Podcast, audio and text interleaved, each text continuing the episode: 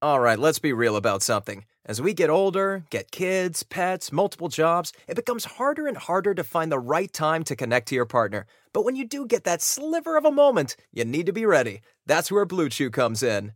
Blue Chew is the first chewable with the same FDA approved active ingredients as Viagra and Cialis, so you know it works. Blue Chew is prescribed online and shipped straight to your door in a discreet package, so no in person doctor's visit, no waiting in the pharmacy, best of all, no more awkwardness. Right now, we've got a special deal for our listeners. Visit bluechew.com and get your first order free when you use our special promo code ARMCHAIR. Just pay $5 shipping. Again, that's bluechew.com promo code ARMCHAIR to try it free. Blue Chew is the better, cheaper, faster choice, and we thank them for sponsoring the podcast. You are listening to the Bird Calls on the Armchair All American Network. For more on your Pelicans, go to iTunes, search the Bird Calls, and subscribe today.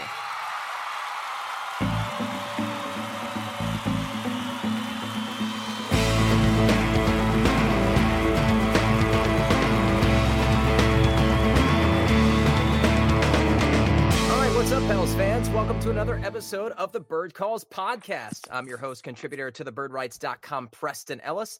And today we're going to be talking media day takeaways, practice overreactions, Pels hype videos going potentially too far, and so much more. Uh, first up, we've got Oleh Kosel joining us in a moment. Behind him, we've got the Prince of the Protocol and proud father to two fur babies. Kevin, when's the last time we were on a podcast together? It's been a long time since you and I have been on one. It's been a while since I've been on one. Period. I was just telling David, like when we signed on here, I was all confused how to sign in because the whole format is completely different now. But yeah, I can't remember the last time we were together. Sorry, that was me. I've still got a 504 number, even though I live in New Orleans. And unfortunately, I You think don't live in New Orleans. I know uh, the the person who uh who previously had this phone number, I think passed away because I get life insurance calls and updates like pretty much every single day.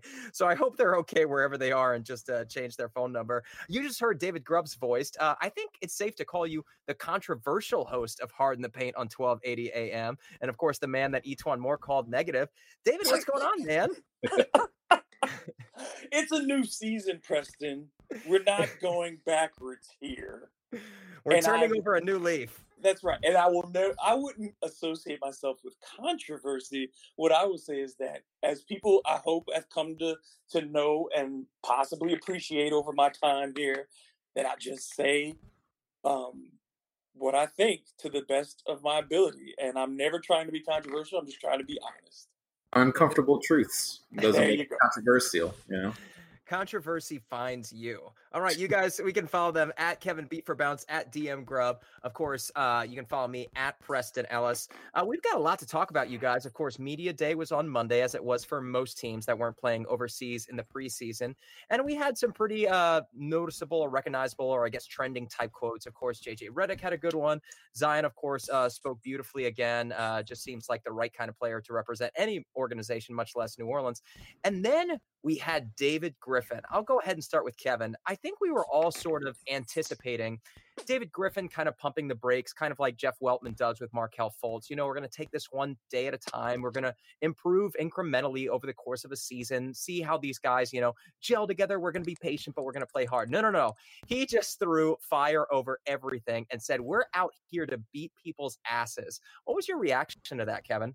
I mean, I, it didn't shock me at all. I, I think that we you look at the way he built this team and everything he said from the beginning is that we're here to win now and build a sustaining winning culture. So I I would expect him to to talk that way. I mean, when you're talking about him sort of fan flames, I think it's more about protecting Zion and the expectations on him. But as the team as, of a, as a whole, I think he has a lot of confidence that this team is ready to compete now and to compete for a playoff spot. Um, I mean, you look it's it's a it's a great roster from top to bottom. Like you know, at least fifteen solid uh, NBA players, which is not something we've had in ever. I don't think since uh, the Hornets washed up on our shores. Um, so, I I mean, it wasn't shocking to me. It's what I expect from him, honestly. All right, let's pass this over to Grubb. Same question. Uh, obviously, David Griffin kind of resembles at this uh, at this point in time like a professional wrestler, like maybe even a WWE manager. He is out there. He is the spokesperson for the franchise. He is pumping everybody up. Like Kevin said, he's protecting Zion, but everybody else he's touting as MVP players. He called uh, Derrick Favors untapped offensive potential. He's just everybody's hype man right now. Is that what you've come to expect from executive vice president of NBA organizations? Well, yeah. Uh, well, over, over, the the course over the entire league, um, you know, yeah. Most, just how unusual is it? I mean, I think he's in that select group with guys like, um, you know, Masai up in Toronto. Um, there's just very few G, um, GMs or executive vice presidents who make them themselves uh, uh, out front uh, individuals. I mean, you know, Magic Johnson did it with the Lakers, but not with much impact. Clearly, uh, you know, most t- tend to stay in, in the back and let the, the players and the coaches do the talking.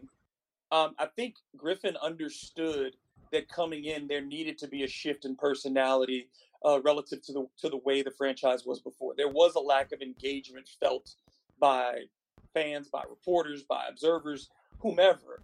And it is in year one, especially, his job to create a new atmosphere. And he has to be the one who leads that because the failures before were so closely associated with um, one individual. And so when you break that up and you start bringing in the talent that he's brought in, when you start uh, bringing in the other people in the brain trust that the, the organization now has, I think you have to sell people. You have to sell the fans on what they have because they may not know. They've seen a lot of these guys one or two times a year and may not understand just how how good a player is or what their skill set is. So you have to explain that. And then when you're talking about organization, what's your vision? You need to articulate that. And Griffin is doing a very good job of that. Um, at times, yes, it feels it can feel hokey because it's so much, but at the same time, it's always captivating. Like you, you can't help but listen uh, because of the, his delivery because of the confidence that he has behind it. And clearly, everyone in the organization is in lockstep on it, not out of some sense of, of fear, but out of, some, out of, of, of an actual belief. So I think that he's doing a fantastic job with that. And I think it's a necessary thing at this point. If he's still that way in year three, then I think we have a problem. All right, Kevin, I've kind of got a two part question for you. So, kind of answer it as you will. Uh, Griffin is painting Jrue Holiday as the face of the franchise. However, I think it's it's fair for us to say over uh, over this podcast that many of the people that we had access to previously, we no longer do. They're they're keeping things pretty tight, lock and key, so that the only people you can really access are Alvin Gentry and David Griffin. Everybody else has a lot of red tape. With that being said, even though he doesn't want you know some of the members of the organization talking to the press all the time he is i think probably involved in a lot of these athletes getting interviews with adrian wojnarowski getting shoe deals getting all kinds of sponsorships that maybe they wouldn't previously have had access to uh, what do you take away from his approach kind of shielding his players from the press all the while behind the scenes helping to i don't know expand their image through sponsorships yeah, you know, sometimes oversaturation can dilute a, a product in a way. I mean, it, it, it, it's, you know, it may be a little bit frustrating for us can, that are local on the scene trying to cover the team that, um, you know, want to have interviews and want to get sound bites from players. But I think, you know, the guys like with, with the credentials like David and Oleh and, are, are at practices and get to talk to players after. Is that still true? Correct, David? I mean, yes. Right. Yeah. So that's still happening. Um, but you're seeing, I mean, I don't, I don't necessarily think it's so much restricted, but it's, uh, you know, he's funneling it in the right ways and sending it to ways where a clear, direct message is sent. So it's always on point.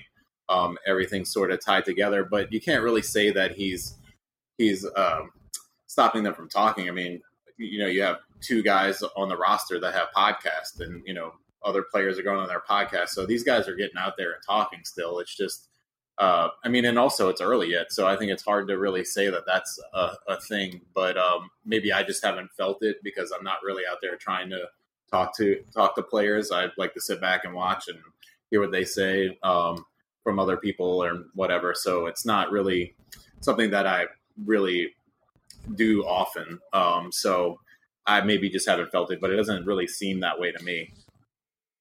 Yeah, I'll, I'll pass this off to Grubb and see his reaction to it. There's there's a lot of people that I previously had access to, and now every single one of those people's uh, answers are all universal. I'm not allowed to talk to you. Uh, mm-hmm. Everything has to start with David Griffin. I don't know if you've mm-hmm. run into that yet, David. Uh, I'll, I'll pass oh, this off to you next.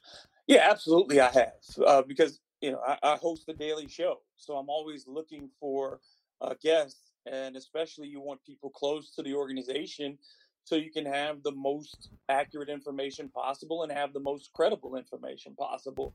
And yeah, I've run up into those same walls of just these are the two people you can speak to, and if they're available, you'll get them, and if not, you may not even get a response right now.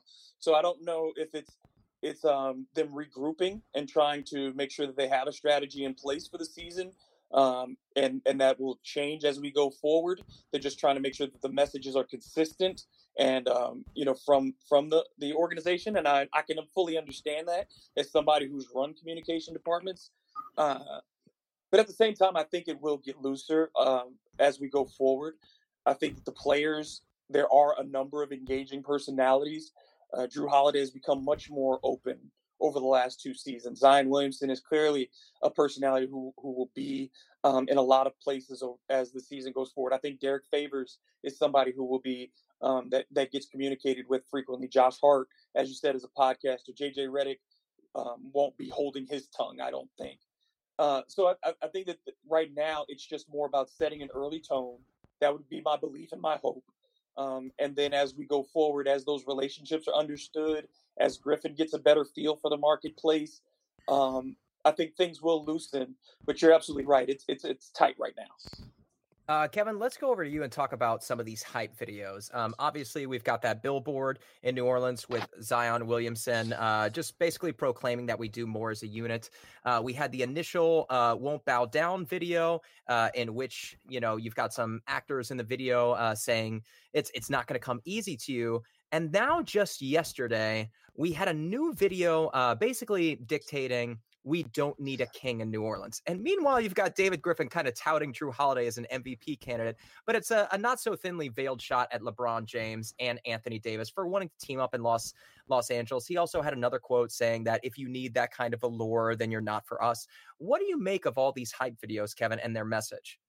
Um, well, you know, like I have a history of writing about how the Pelicans always seem to just slightly miss the mark on things in mark when it comes to marketing and design um, it's been frustrating over the years. And then when the won't bow down came out, I was kind of excited because I was like, okay, cool. They're refer- I thought they were referencing Mardi Gras Indians, and I thought they were going to bring sort finally a like not cliche typical thing that you always talk about into the mix and focus more on other things in the community. But then it started to turn into like this anti LeBron, anti AD marriage kind of thing, and I just feel like it's kind of lame. I mean, um, you know, it's kind of like if you have a friend that you know breaks up with their significant other, and all they do is talk about that significant other all the time, even though they have both parties have moved on, and like the the person that they're with now is this amazing person that is so diverse and so wonderful and and so nice and caring and there's this great potential for a match and then but they're just still here complaining about or talking shit about their ex and their ex's new partner. And that's kind of what it's starting to feel like, which is disappointing because I think, I mean, I understand like that people are upset, still upset about Anthony Davis, and uh, I applaud anytime anybody wants to have some good jokes to throw out about anything. I mean, I don't take things very seriously, so you know, joking about things like that are, are cool. But to make it like that, the fact that Anthony Davis wanted out and and, and uh, LeBron James orchestrated this whole thing to get him to the Lakers to make that the focal point of your marketing for a team that is, like I said earlier, just stacked with NBA talent and and it's the pieces to be an extremely fun team that is going to be very fun to watch and very exciting to watch. And you have this other talent and Zion Williamson, who is like everything we wish Anthony Davis would have been from the personality perspective. Now, can he live up to it on the court. Um, we'll see. I mean, he has obviously, I believe that he will. Most people believe that he will. then you have a guy like Lonzo who's an incredible passer setting him up. You have Jrue Holiday. You got great shooters and JJ Redick, Josh Hart's I think going to be a great shooter again. You know, you got Derrick Favors, solid anchor of the defense, underrated player. We saw Andy Bailey tweet about, about his stats when Gobert was off the court for the Jazz earlier today. I mean, that's a that's a great player. We have a great starting five, and we have a lot of potential off the bench. So I just think to constantly dwell in, over the loss of Anthony Davis and the orchestration it took to get him to the Lakers is just just let it go, man. Just embrace what we have now. I mean, why think about those things? Sure, when it's that week when Anthony Davis is coming back, if you want to relive all that, you want to fire off some jokes, um, great.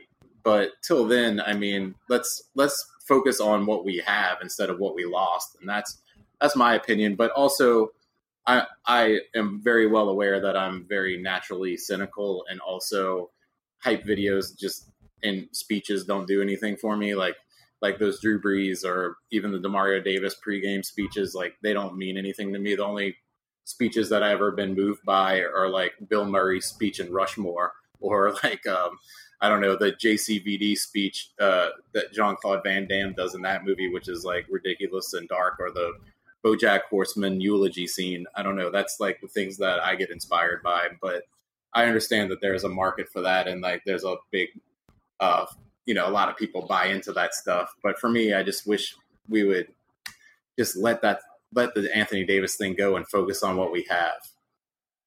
Uh, Grubb, his sentiments pretty much echo mine exactly, so I don't think I need to expand on that. Uh, mm-hmm. I'm just gonna I'm just going to question you about the the three different uh, tangible items we have to l- draw from here: the "Won't Bow Down" video, the "We Don't Need a King," and the "All Together" billboard. I think what they were trying to say is, you know, all for one, uh, uh, you know, one for all. Uh, this this sort of thing. We don't need a king. We're a team filled with kings because you've got all these uh, blue chip, high level prospects who are all playing together. But it, it does come across as as a, a, veiled shot at at LeBron James and Anthony Davis, and I think we're all past that. So I think the the error here was when you build these series of trajectory uh, Sal, uh, you know videos billboards you want them to start at the base and you want them to grow. So if you start at won't bow down. The next step is it's not going to be easy for you. The next step is we're going to beat your ass and then it gets all the way to we expect to to be in it to be in the final four. How would you have done this differently I think the focus really should have just been on more so renewal. That's what New Orleans is constant renewal. You know, from the history of the city, whether it's flooding or hurricanes or fires or war, you know, civil war, all those things, New Orleans endures um, for better or for worse. And I think that that's um, kind of the synergy that I was looking for this season. That, you know, that, hey, we've been through this before. We've been down before and we're getting back up. And you had that. You had all of that. You I think the family connection is fine. Everybody's all in. You wanted that. That's that's great. But the real connection I, I you know, I think you feed into a, a bad energy. And I, and I'm not typically one of those people thinks about those things, but I think you feed into this this the past. You don't want to go backwards. You don't want to look backwards. Um, and what you want to look forward to is the future.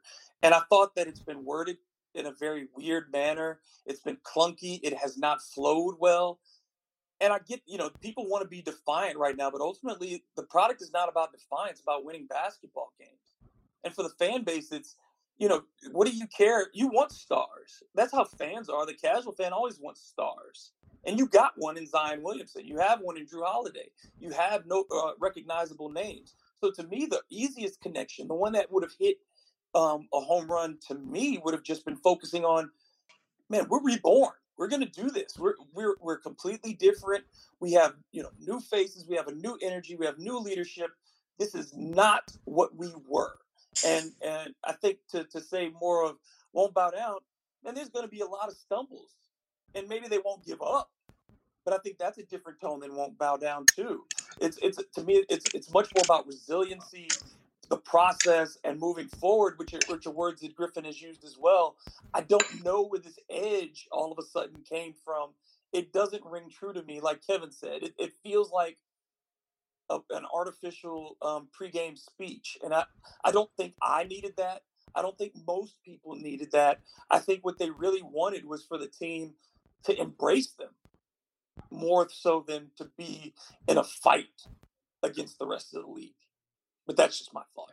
I think. One thing, sorry, I, will I'll just talk really quickly, Kevin. Then I'll turn it over. One thing that it does do, uh, Oleh, you got a lot of background noise. Are you are you clanging pots? What are you doing over there? okay, he's on mute. Uh, one thing that I do, th- any any press coverage is good coverage. Kevin, the Pelicans haven't had a lot of commercials as far as uh, I've seen, so anything to draw attention to Zion Williamson, to Jrue Holiday, is ultimately a good thing. Anything putting the spotlight on that franchise is ultimately a good thing. Of course, we want to refine it a little bit. What were you going to say, Kevin? No, I was just going to say, like, as much as I like to keep the Pelicans and the Saints separate, I'm very much into that.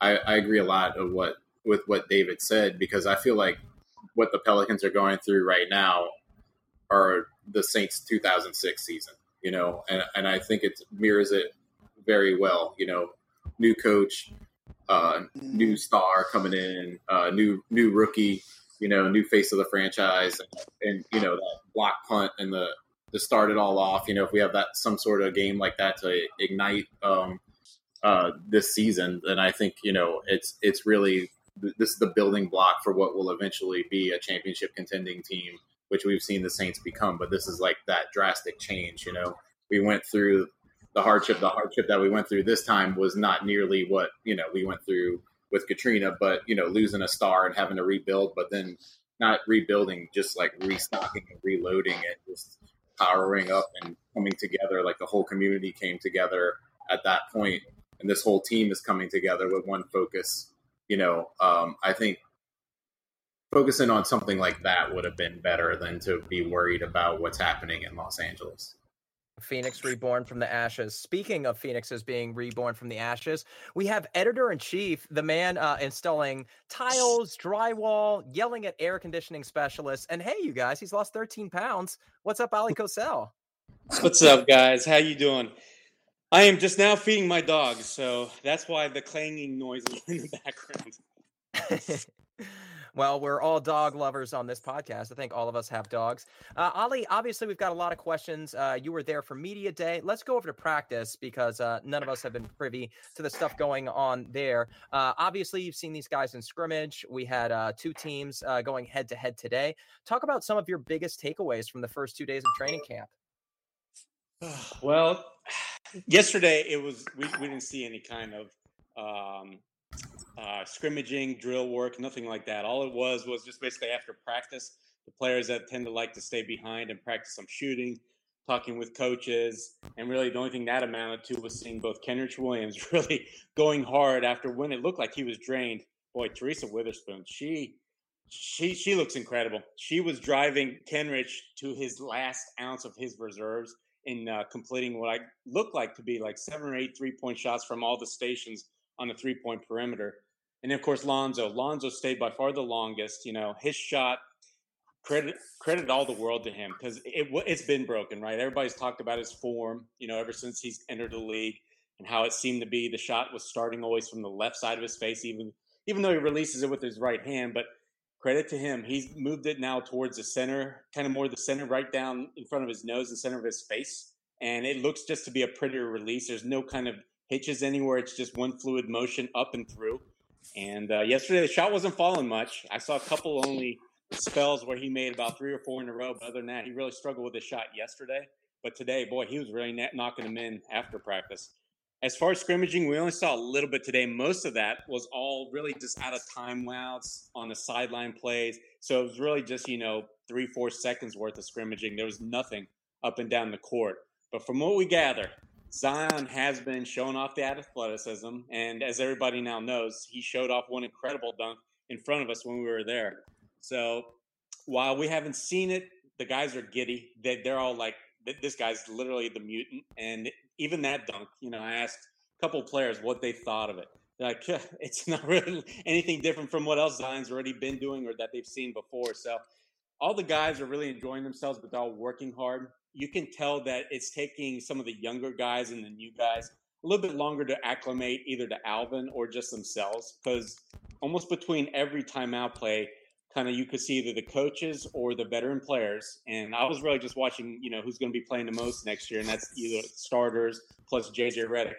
And JJ and Jrue were leading often those conversations with whatever they were saying. We weren't close enough to hear it, but you could tell that they were, of course, it's it's big teaching moments, right? And that's what training camp's for. So we haven't gotten any really good stuff. You know, maybe tomorrow they'll start going up and down the court because that's when you start to see like what groups are running together, what's working, who's hot, who's not. So until we see that, we haven't really gleaned that much from the first two days.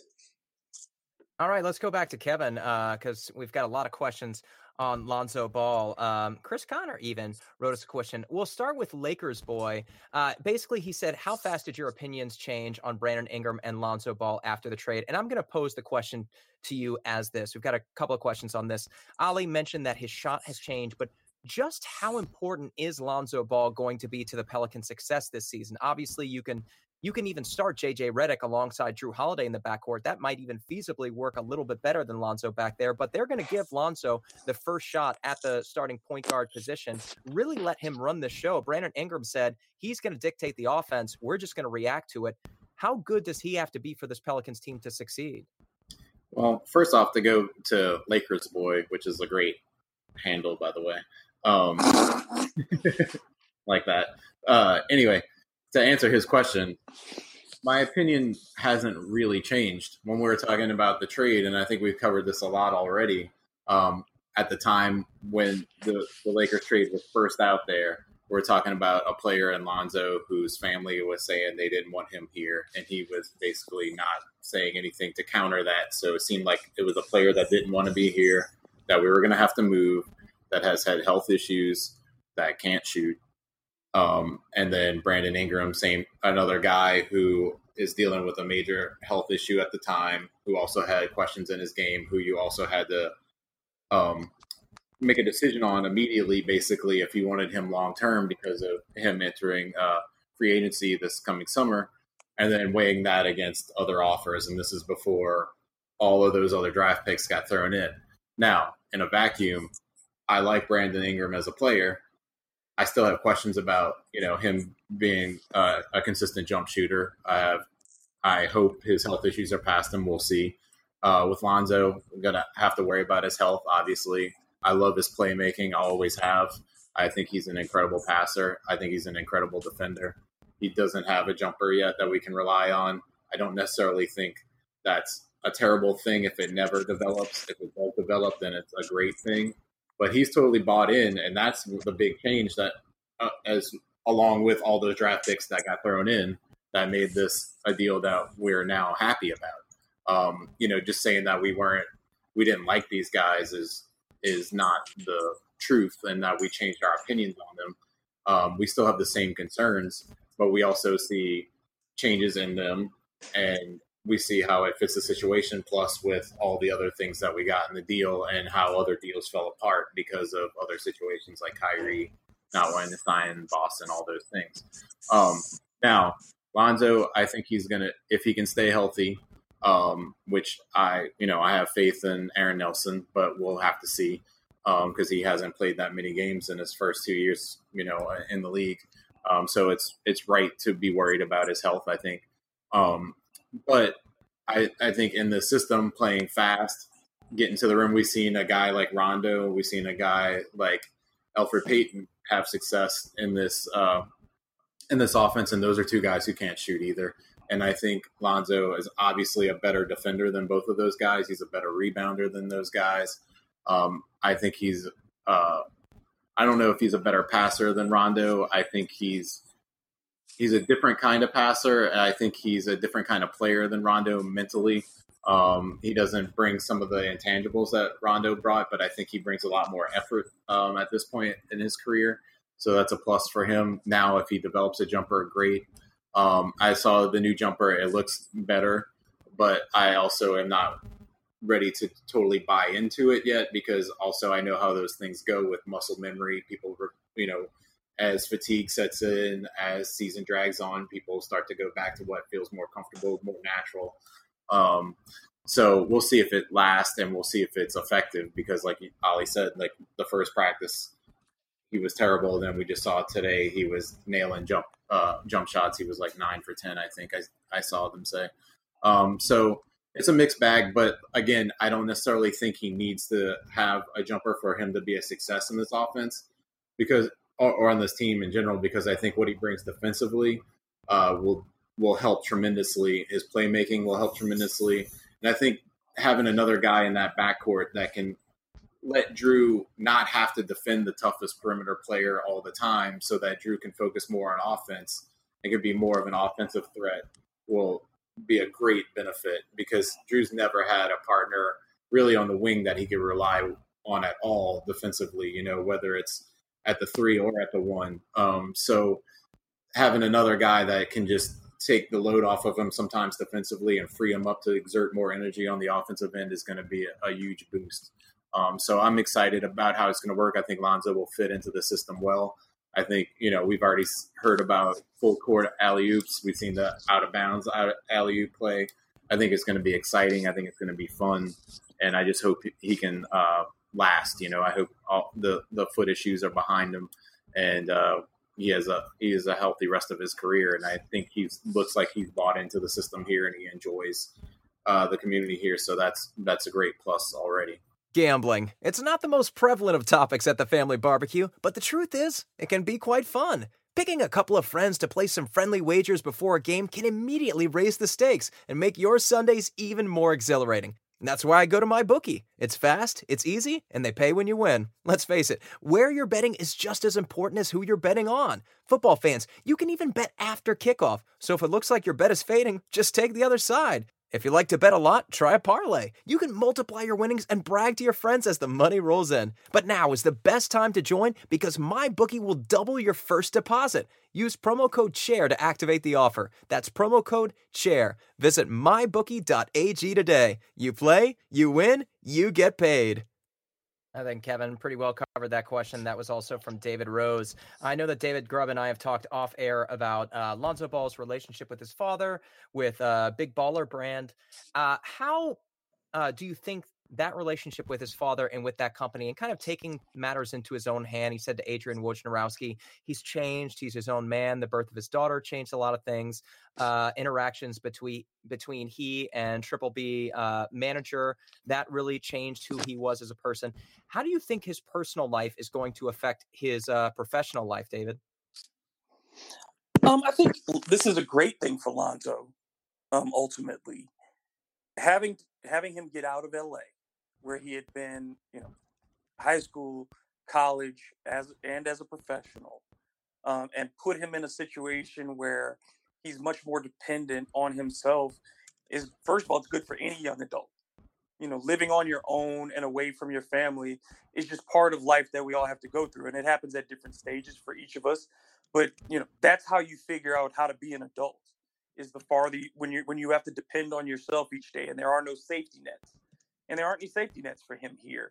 Also, his professional situation is no longer, um, you know, he's not walking in the door with the icon of a franchise saying, "You're anointed as the next me." You know, so the, it's it's a much different situation here. He looks around and he sees veterans. He looks around and there's not a situation where you know that they're looking to get rid of you to find a LeBron James or an Anthony Davis they David Griffin and, and Alvin Gentry genuinely want him to be successful here. Now, whether or not that happens is up to him, and it's up to things that are out of his control as well. But I think Lonzo ha- eh, has the opportunity here in New Orleans, um, and with this franchise. I don't know if he's going to be a perennial All Star, but I think he can be one of the most valuable role players in the league at the very least. Because again, going back to when we first talked about this, the things that he can do cannot be taught. The things that he cannot do well right now can be improved. And I think that when you have those kind of special skill sets, you try to take advantage of them. You don't let those players get out of your hands without giving it everything you have to see if they can be successful. And I firmly believe he's the kind of player who has the drive to get at that. Um, I think this offseason, yeah, he did hear that he's been a disappointment. He did hear that he can't shoot. He did hear that he's a bust. And and I think that it, it's going to motivate him, but more so than anything, he's a guy who's who's who's used to winning, who's used to being a star. And I think he wants to get back to that level where his game is respected. And so I, I don't have any doubt that he's going to come in and give everything to the Pelicans. We just have to see whether or not over time it works. But I, I think this is a great situation for him. He's out of the major market, he's out of the limelight. He doesn't have to carry this. And there are people on this team who will get the questions far before he does. All right, real quick, guys, I, I, want to jump in here just real quick on some of the, my um, moments I had from practice today in the scrimmage with Lonzo Ball. Guys, he's really taking to this team quickly. Um, they sang, I think it was happy birthday to Jim Boylan. He's one of the assistant coaches right after they finished up. And right when they were almost done singing happy birthday, I saw Lonzo kind of walk away from the crowd. And then both he and Lonzo were just like play fighting like brothers, right? Lonzo suddenly grabbed him I don't know how he managed to get his arms around most of that chest, but he did. And you, you just could tell that these guys have quickly become friends. And then, of course, Zion, or excuse me, and then Lonzo, I saw him like not three minutes later, once they're walking off the court, Lonzo went up to Jrue and asked him a question. I'm, I'm pretty sure it's probably about one of the last few plays that they ran, but you can tell he's already picking the brain of Jrue. He trusts Jrue. So I'm loving everything that Jrue or Alonzo Ball's already showing us. And it's just been, you know, just a handful of moments on a practice court. Oleh, let's continue this uh, line of questioning. We start with Lonzo Ball. Let's get over to Brandon Ingram. Uh, obviously, you've had some brief glimpses of him as well as media day in, in today's practice, and of course, we've chronicled uh, after the All Star break he had this momentous display of scoring prowess uh, 57% from the floor, 53% from three point range, averaging 28 points a game, seven and a half rebounds per game, just two and a half assists. But a lot of the offense was dictated by him. And we've seen spurts of him kind of operating as a de facto point forward in the past. Uh, this guy does have the ceiling that could bring him out as the Pelicans' best player should he reach all these benchmarks that he was doing uh, in February and March of last year. How has he looked to you so far?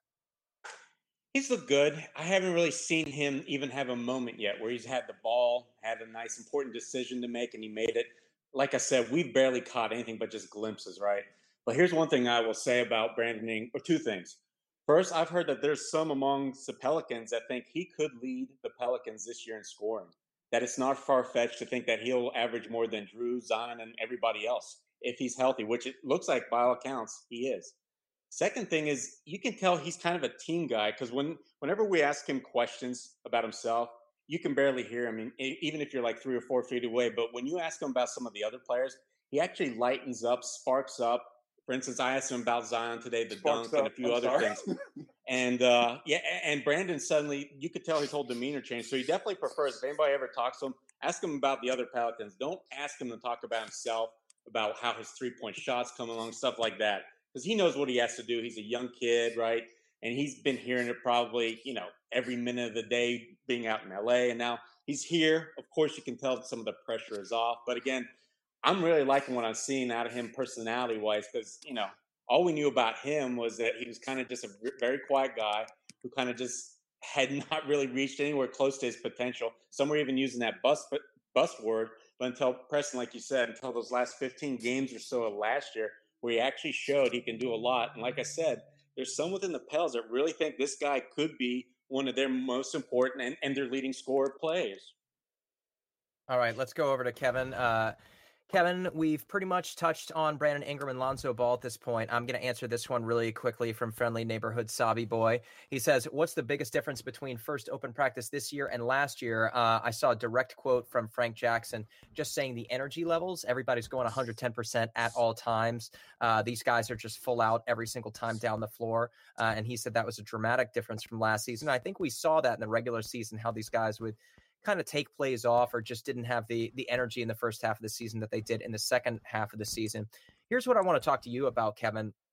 They continued to ask Frank Jackson about the rotation, and he said that doesn't matter. We just want to, you know, win ball games. But obviously, in practice, guys are going to start separating themselves. Guys are going to start fighting hard for a spot in those uh, nine man rotations. Steve Clifford at the Magic Media Day said, if you don't play guys a lot of minutes, they can't perform well. So, Kevin, right now, gun to your head, nine guys, maybe 10 guys in this rotation. Who are you cutting out?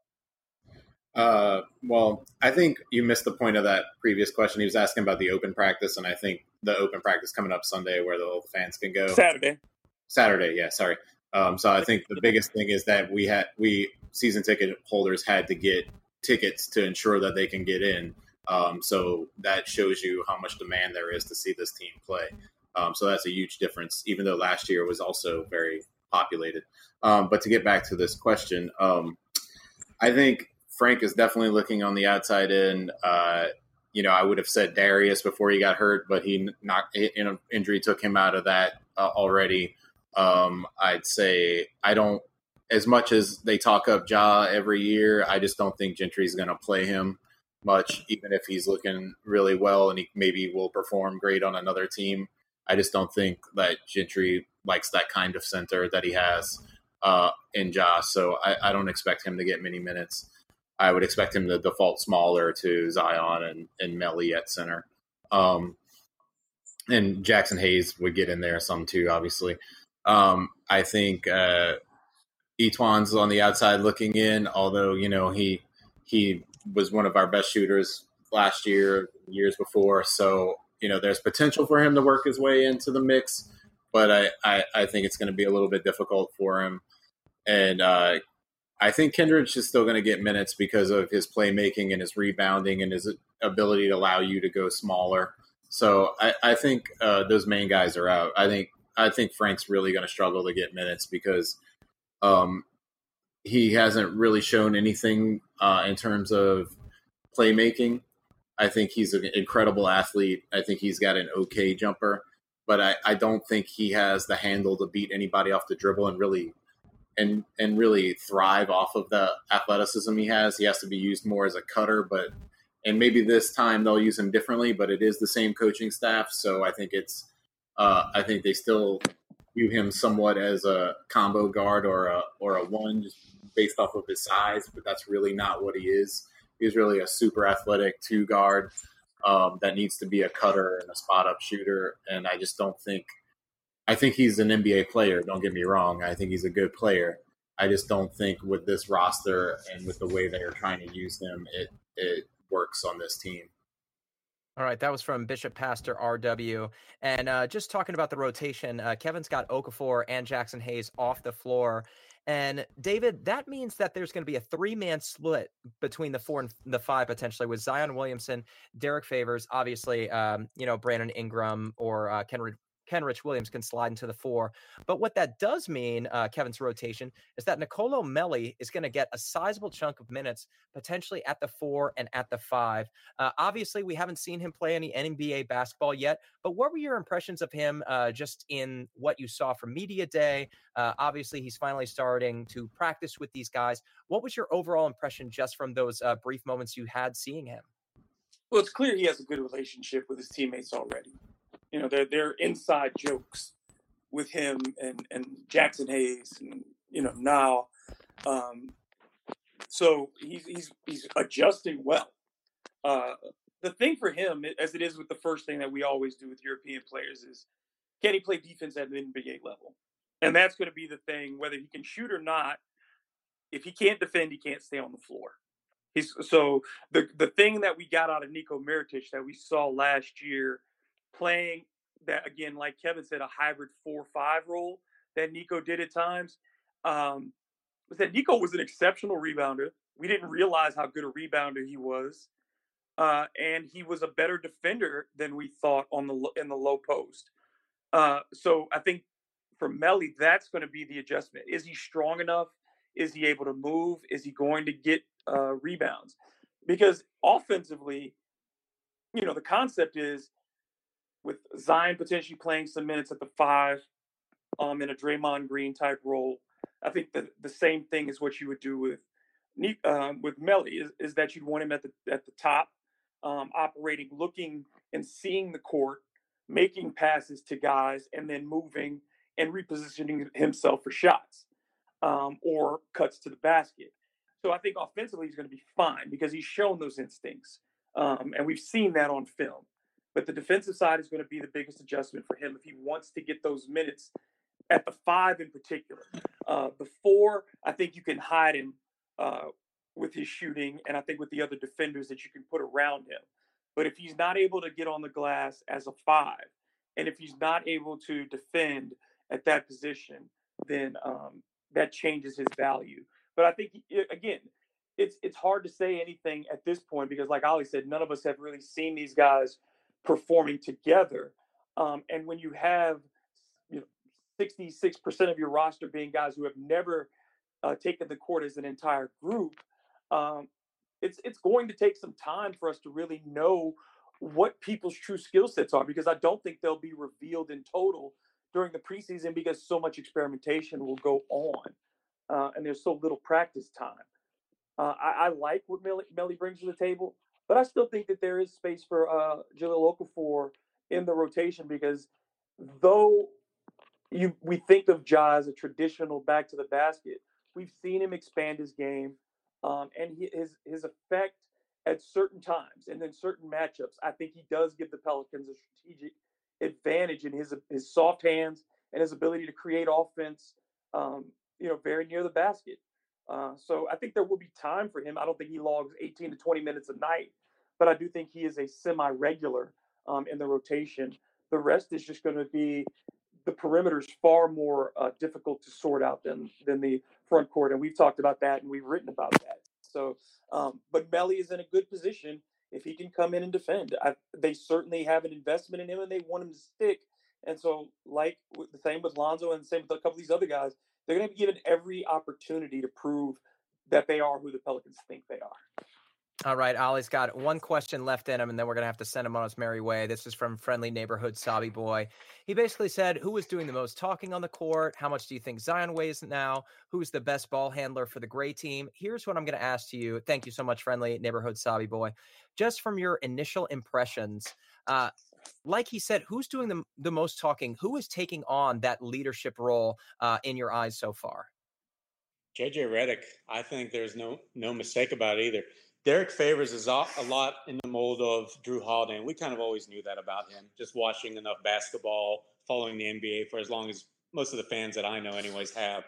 But JJ, yeah, I didn't know much about him before he came, other than you know he was a fiery spark plug, and that's exactly what he is. But it looks like with age, he's now 35. It's kind of softened him to where he'll crack a lot more smiles and jokes than he used to. At least that's what people tell me. So he, like I said, I was shocked. I mean, Jrue said one or two things, like for instance, in the huddle that I was really paying attention to uh, when Zion and Lonzo and Brandon Ingram were all ears.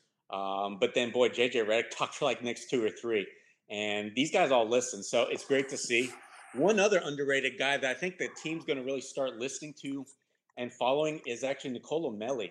I mean, this guy, nobody knew anything about him, right? When we first heard the announcement the Pels were signing him and obviously, none of the players here in America probably knew of the guy, but he's really fit in that locker room like that. For instance, when they were singing that uh, "Happy Birthday" that I mentioned earlier to uh, Joe Boylan, uh, Nicolo Melli grabbed Zion around one neck, and then with his other arm, he grabbed on Nickeil Alexander Walker, and they started swaying back and forth. So, I mean, it, it really shows what this guy and how he's going to be in the locker room, right? We've always heard kind of how Europeans, and that's why they've always, like the Spanish teams, for instance, always gave the American by far and away the best team ever, usually in the Olympics. The Americans a lot of trouble. Well, that's why there's a certain camaraderie that is exuded by a lot of these Euros. Uh, it's you know who knows as to why. Maybe it's the way they've grown up, the way they play sports. You know, but it's there. We kind of saw with Nico last year, year before as well, before he was traded away. And I think Melli's got the same. So I think he's going to be a nice presence too. All right. We know that Oleh's got to go. Thank you for your time, Ollie. We'll get over to Kevin. Two more questions, then we'll let you guys go. Uh, Kevin, this is from Clint White, uh, basically talking about second round prospects that the Pelicans have attempted to develop in previous years from Cheick Diallo, Frank Jackson, now Didi Silva. Uh, just in your estimation, what what would you think about Frank Jackson going into into this season versus Didi? Who do you think is ultimately going to pay better, bigger dividends for the Pelicans in the future? Well, you got to look at the fact that Frank is his contract's coming up soon, and he was picked by a, different regime. So I think he has a harder sell at the roster spot than what Didi does because this this this regime is the one that picked him. Um, I tell you, Didi looked great in in summer league, and he's looking great so far in Australia. Obviously, those aren't good judges of what will translate into uh, the NBA. Um, but you could also say that um, you know Frank hasn't shown that playmaking ability in the in the summer league yet or in NBA minutes. Um, So I, I have my doubts about Frank Jackson being here long term. And again, I don't want it to sound like I'm hating on Frank Jackson because I do think he's a good player. I just think that this might not be the right team for him. I think he needs to go somewhere where he can be an off ball cutter, spot up shooter, sort of a six man or eighth man, something like that in that role. Whereas here we have a lot better talent at the we don't have that maybe don't have his athleticism, but we have better overall talent from other uh, guards in this rotation that offer a whole lot more flexibility. Um, and I think Didi is a guy that projects to have a lot more flexibility. He showed some playmaking ability. The way he fought through screens in summer league um, showed that he could probably be a, a you know a, at least an adequate defender, if not a plus defender. Um, and then his stroke right now in Australia is looking fabulous. Um, so we'll see. Um, only time will tell, but you know, I, I do think Frank's on the outside looking in um, right now with this with this team for the uh, long haul. All right, we'll get you guys out on this, David. Uh, the Pelicans have a game against the Atlanta Hawks on Monday. I don't know if we'll be back before then. What are you hoping to see from this first preseason game? I think anytime you go into preseason, the things that I look for are communication uh, between the players on the court. Uh, you look at do they understand the basic concepts that uh, the coaches staff is trying to implement. Uh, you're looking at effort. How hard are guys working uh, when they're out there? I don't care about score because again, you, the lineups are going to be quirky. Um, the minutes are going to be inconsistent. So score, those things don't matter to me. Um, what I want to see is are you know the, is this becoming a team? Are they getting the basics? Because I think you know, and Alvin said this at media day the first thing they've got to do is implement this defense that Bzdelik is going to bring in. And the offense will come because what they do is predicated primarily on what they do defensively. Stopping people from scoring when you score 120 and you give up 130 every night, that just that's not going to cut it. And with his expectation of this being a top 10 or top 5 defensive team, that's what I'll be watching first. Who's guarding whom? Um, what are the concepts that they're doing? How are they utilizing players? And then, like I said, effort and intensity and communication. Those are the things. I don't care how many shots guys make. I don't, uh, you know, other than where are they taking their shots? Are they taking shots they should be taking within the flow of the offense? But uh, what their statistics look like at the end, unless they're turning it over a ton, unless they're just making bad decisions, you know, I'm I'm really not interested in the box score. It's much more of a feel thing um, for for me in the preseason. Oleh, you're still with us, so I'm going to ask you another question. Uh, obviously, Kevin earlier talked about the rotation, who fits in, who might potentially drop out. Who do you think the most is at stake for this Monday? Who needs to perform well immediately? Oleh ain't here. Oleh's not here. I guess he just left his phone on. Okay, let's go back to Kevin. We'll we'll let you guys go on this. Kevin, who needs to perform well to ensure their spot, not necessarily with the roster, but just to get minutes going forward? Oh, I've muted him. it's going well, you guys. This is great podcast radio. All You're right, gonna Ken, sorry. I think it's fun for them to to see what screw ups we are. Kevin, go ahead, man. All right. Um, well, I, I think I already talked about these two players, and I think Jahlil Okafor and Frank Jackson have the most at stake right now to stick with this team long term and to earn minutes because I think they're kind of on the outside looking in at their position group. Um, so I think those two have the most. I think it could be big for Kenrich if he can have a if he can have a big game and a big preseason that could get him a lot more minutes because again he's also battling for rotation at the four and at the three um, that has a lot of players. Um, so he's going to have to claw out his minutes as well. Um, because I think you know Melli obviously is gonna is high on their list to get minutes at the four. You know Zion, we have him already penciled in there for a lot of minutes. Um, and then at the three, you know, between Ingram, Hart, um, Ingram, Hart, Moore, will probably get minutes there. Um, JJ, JJ will get minutes there. Um, so you know, it, it's it's going to be a, a, tough fight for him, but he brings a lot of versatility to his game. He's a good playmaker. He's a good rebounder. He's a good defender. So if he can show that he can also shoot a little bit better, more consistently, I think you know he'll get a he'll get some rotation minutes, and I think that's going to be big for him. But what I'm looking forward to mostly is uh, in that first game because I think it's so early that I'm not worried about everything tying in and flowing perfectly. It's just some incredible dunks because in, in passes because think about it, we're going to have Zion and John Collins playing against each other. You know, you're going to have Trae Young and you're going to have Lonzo making passes to those two athletic uh, bigs that can just jump like crazy. So I think it's just going to be a fun game. I'm not going to take the first one. Uh, I'm not going to worry too much about the first one because you know you what we got like 15 of the of the 20 guys are completely new, uh, whole new system. Um, so you can't expect them to have it really tightened up just for that first game with only a few days of practice, really.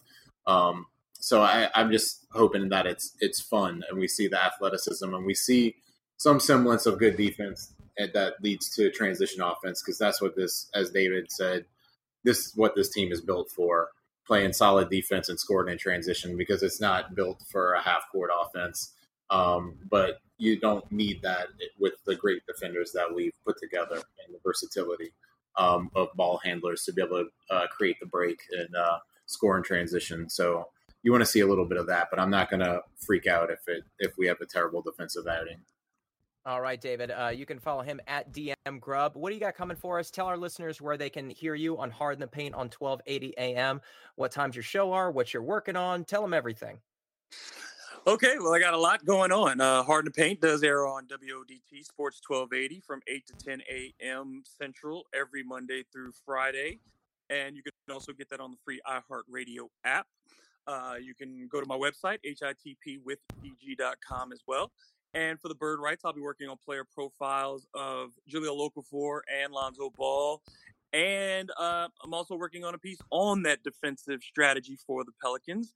So those three will be coming up in the very near future. And um, I'm also for CrescentCitySports.com. Out this weekend is just hell for me because Friday night I'm doing high school football. Saturday morning I'm at LSU, and then Saturday evening I will be at open practice.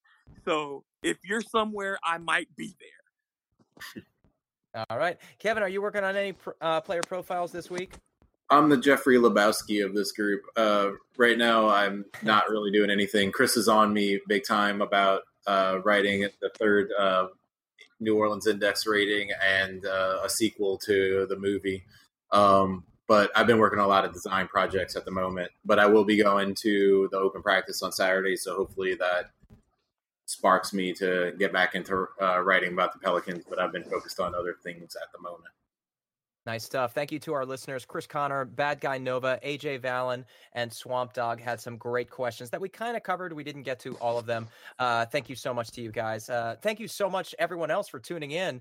Uh, I know you guys have a lot to choose from nowadays. All of a sudden, podcasts are popping up everywhere. Uh, more people are covering the Pelicans than ever before. But if you guys want to support us and our podcast, you can do so at patreon.com slash Preston Ellis, or you can share this podcast and give us a five-star rating on iTunes. Uh, I've got some more coming from you you guys if you uh, are into Bleacher Report. I've got some uh, Markelle Fultz reported story coming tomorrow. I've also got player profiles for the Bird Writes on E'Twaun Moore and Derrick Favors coming up, uh, as well as some other stuff. Of course, we'll have podcasts coming to you guys in the next uh, week or so, probably following the open practice, I think. If not then, then by Monday night against the Hawks. If you guys like what you're hearing, we don't ask much. Share this podcast, rate us on iTunes. We appreciate it. I'm Preston Ellis. Let's go, pals.